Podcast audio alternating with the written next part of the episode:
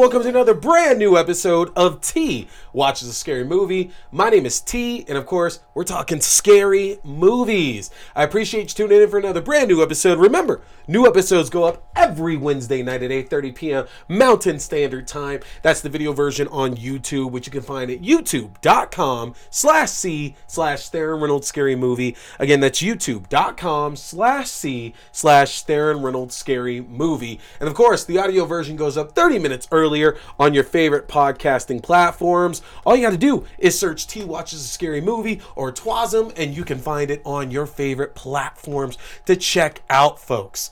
So, what am I talking about tonight? Well, tonight I am gonna be reviewing a uh, a Christmas thriller here because guess what, folks? It is December seventh. It is the first episode of our uh, Christmas season, and I decided I really, really want to go ahead and actually talk a little bit more about some Christmas classics, or uh, maybe not even Christmas classics, but some Christmas horror films that. Um, I have not had a chance to watch or review as of yet. Because y'all know I've talked about a lot of ones that I really like. Talked about Krampus, Silent Night, Deadly Night. Talked about Better Watch Out. Uh, we talked about a lot of them. And I wanted to actually talk about some that I have not had a chance to actually review with all of you. So we're going to jump into that this month. And tonight, I am talking a uh, apparently apparently it's a remake of the 1984 classic Silent Night Deadly Night. We're talking 2012's Silent Night. Yes, that is what we are going into tonight here folks. We're going to get into that. Um, but first little news for you. It was just revealed that Season 2 of the Showtime hit Yellowjackets is going to be premiering March 24th, 2020 three. So, folks, just a little bit over a three month wait for the next season of Yellowjackets the Head. I'm stoked for it. Um, this series came absolutely out of nowhere, made by Ashley Lyle and Bart Nichols uh, Nickerson, who did Narcos, uh, starring Laura, uh, excuse me, star- starring Christina Ricci and um, Melanie Lynskey and uh, Tawny Cypress and Juliette Lewis, amongst others. Absolutely phenomenal tale about a uh, group of girls on a soccer team who their plane crashes in the wilderness and they're left to survive on their own with one of their coaches and uh, us finding out about what happens to this team out in the middle of nowhere and then watching their future selves deal with a nefarious plot as they're all adults. It's very creepy. It's very moody for sure. Uh, we've been promised i don't know if we've been promised we've been told there's cannibalism coming. Have not seen that as of yet but man uh, what a great first season show excited to see season two come back because uh, we've been seeing a lot more creepy shit bust out towards the end of season one. And I don't want to spoil anything uh, because, you know, we're going to do a rewatch of that and we're going to cover it again as we get closer to the show itself. Same way we kind of did with uh, Dexter leading up to the release of uh, Dexter, uh, Dexter New Blood, which rest in peace, Dexter Morgan.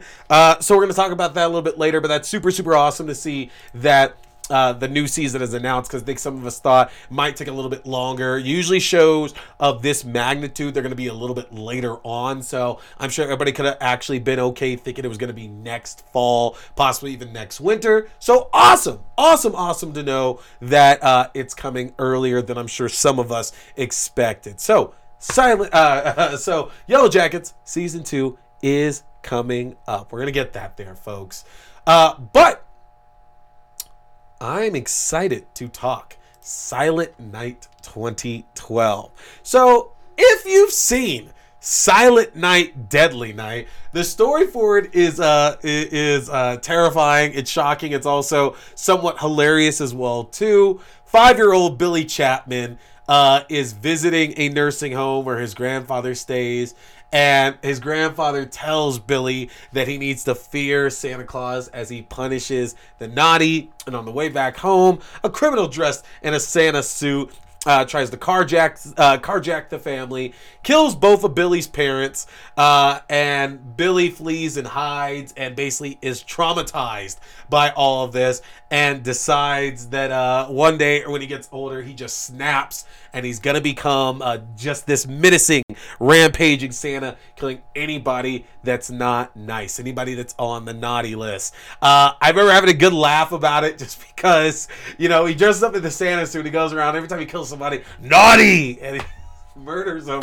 Um, and there's some great kills in that. There's uh the you know he he kills Linnea Quigley by impaling her on the deer antlers in the uh in her in her living room, which is fantastic. There's some great kills in it. It's a it's a hilarious hilarious film. I don't know. Obviously, it's probably not intended to be that way, but that's a lot of the way that like early '80s horror films come off. Is just they're uh, unintentionally hilarious. It's a good watch, but then I also stated that it was kind of useless the existence of this first movie because if you've seen Silent Night Deadly to laugh about it.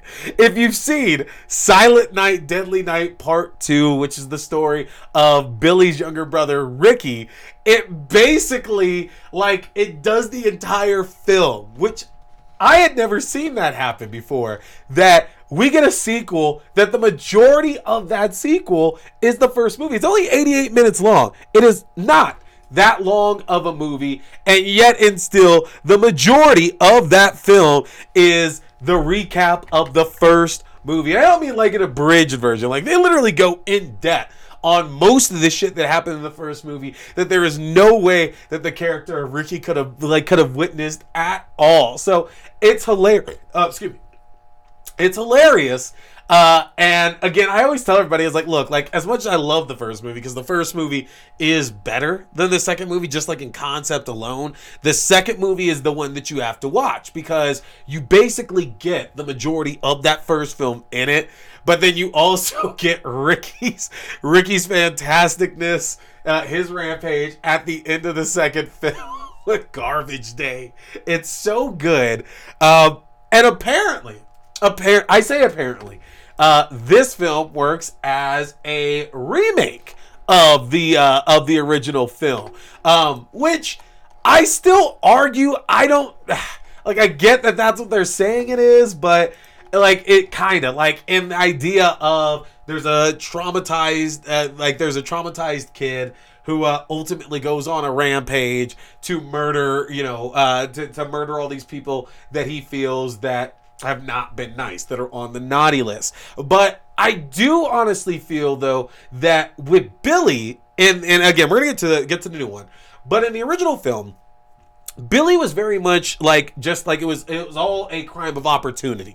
Like he snapped, and as he's completing his rampage, getting back to the orphanage uh, to take his revenge against Mother Superior, it's a whole matter of like if you stayed out of Billy's way, you were fine. He wasn't really hunting anybody, but if you saw somebody doing something naughty, done at that point, you're gonna die. And Silent Night 2012 is not really that. Uh, we start off here uh, to where we find out that uh, one of the local deputies who is sleeping with a married woman, uh, you know, they are killed by this man in a Santa suit.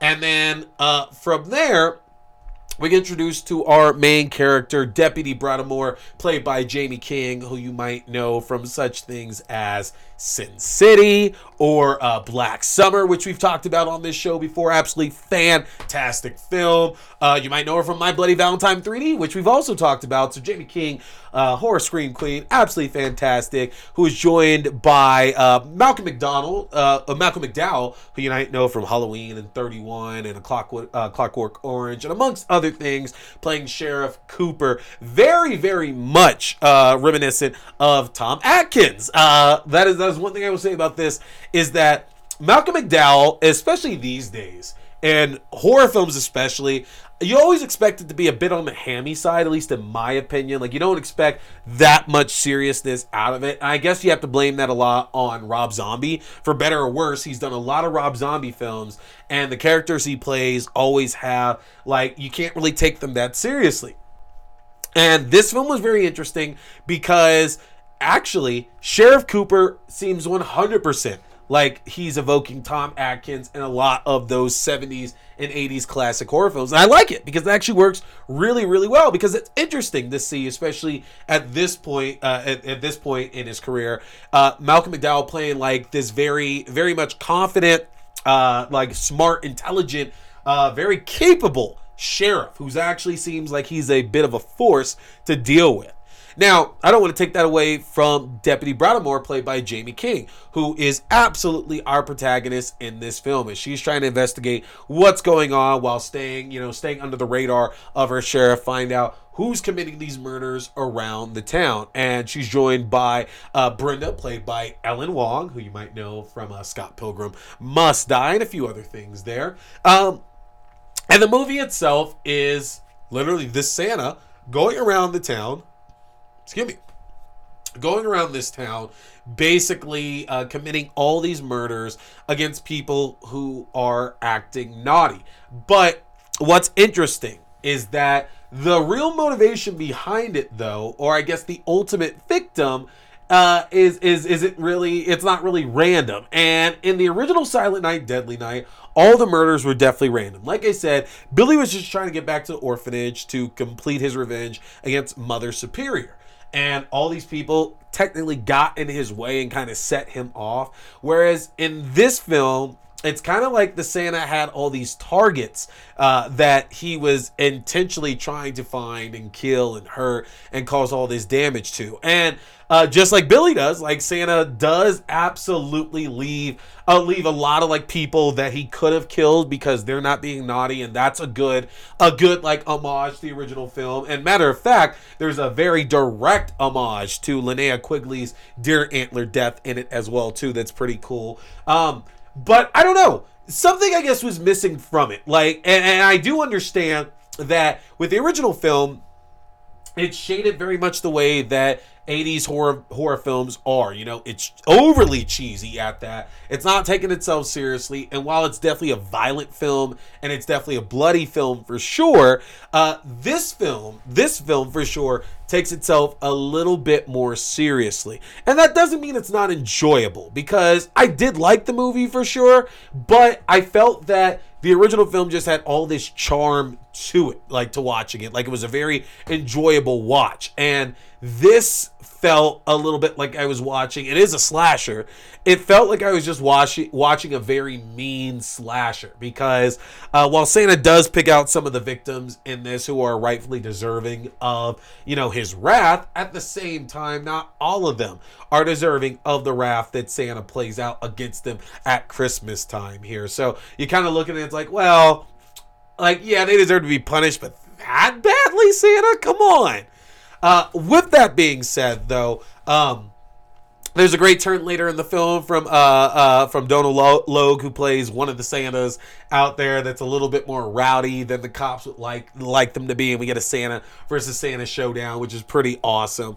Uh, but Jaime King, Jaime King, though, uh, I notice I'm noticing that this girl just has the ability to kind of like shift into any role in the horror movies that she's actually doing. Because I think back to My Bloody Valentine 3D, which is a film I really, really enjoy, honestly, and her role in that is very much playing the damsel, uh, like the damsel in distress, like in a lot of horror movies. Like she's there to kind of be, uh, not, not necessarily be eye candy, but she's there uh, to be saved a lot in that film and be the dutiful wife and everything. And in um, in uh, uh, Black Summer, you know, she spends some of the first season doing that as well too. But then her character, as she's learning more about what's going on in this world of zombies, and she's out to like find her daughter and take care of her daughter, she becomes like this just tough as nails woman who's willing to do anything to protect her daughter at, at, the expense even of herself at times and with her companions, which they elaborate on a lot more in season two.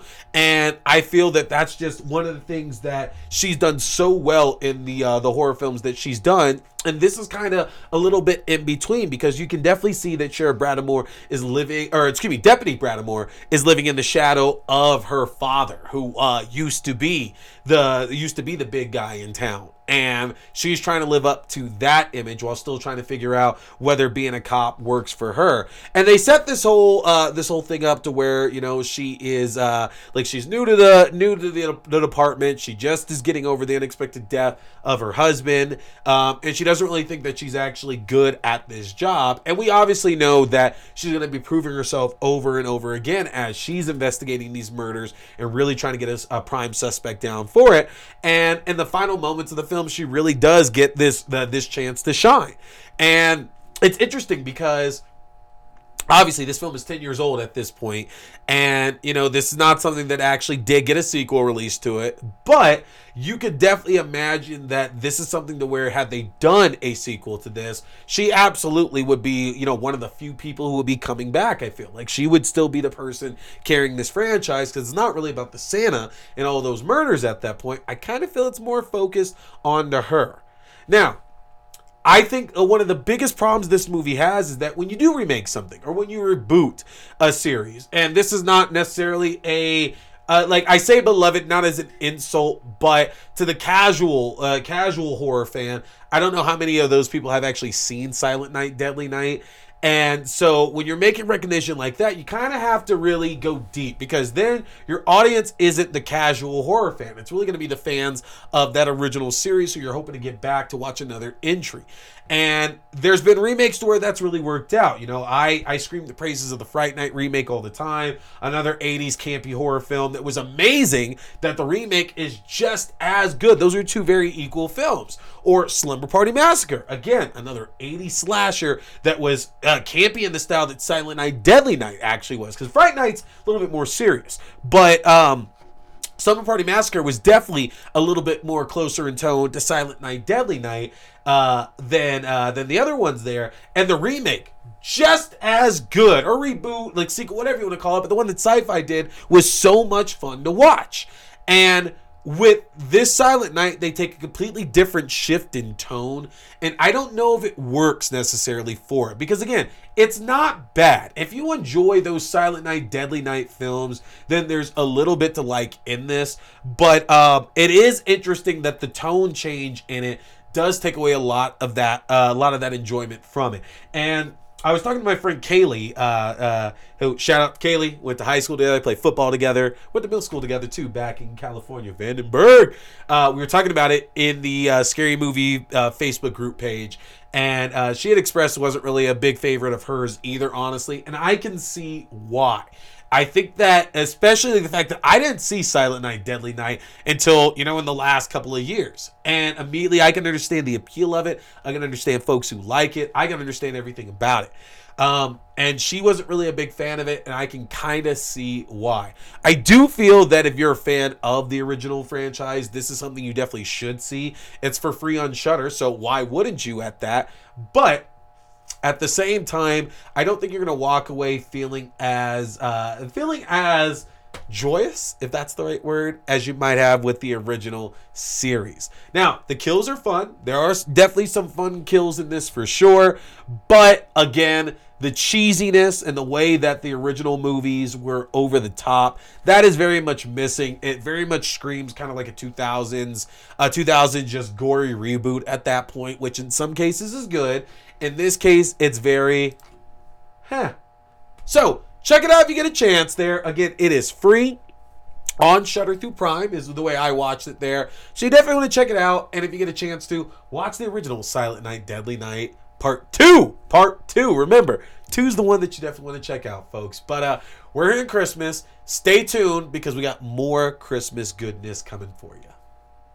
Hey everybody, I appreciate you checking out this video, whether it was a review, whether it was a new episode, whether it was an unboxing, an interview, or whatever else. I want to remind you you can check out my separate reviews also on my YouTube page, and new full episodes go up every Wednesday night on YouTube at 8.30 p.m. Mountain Standard Time, and on your favorite podcasting platforms at 8 p.m. Mountain Standard Time. Don't forget to hit that subscribe button, like and share. My name is T. We've been talking scary movies.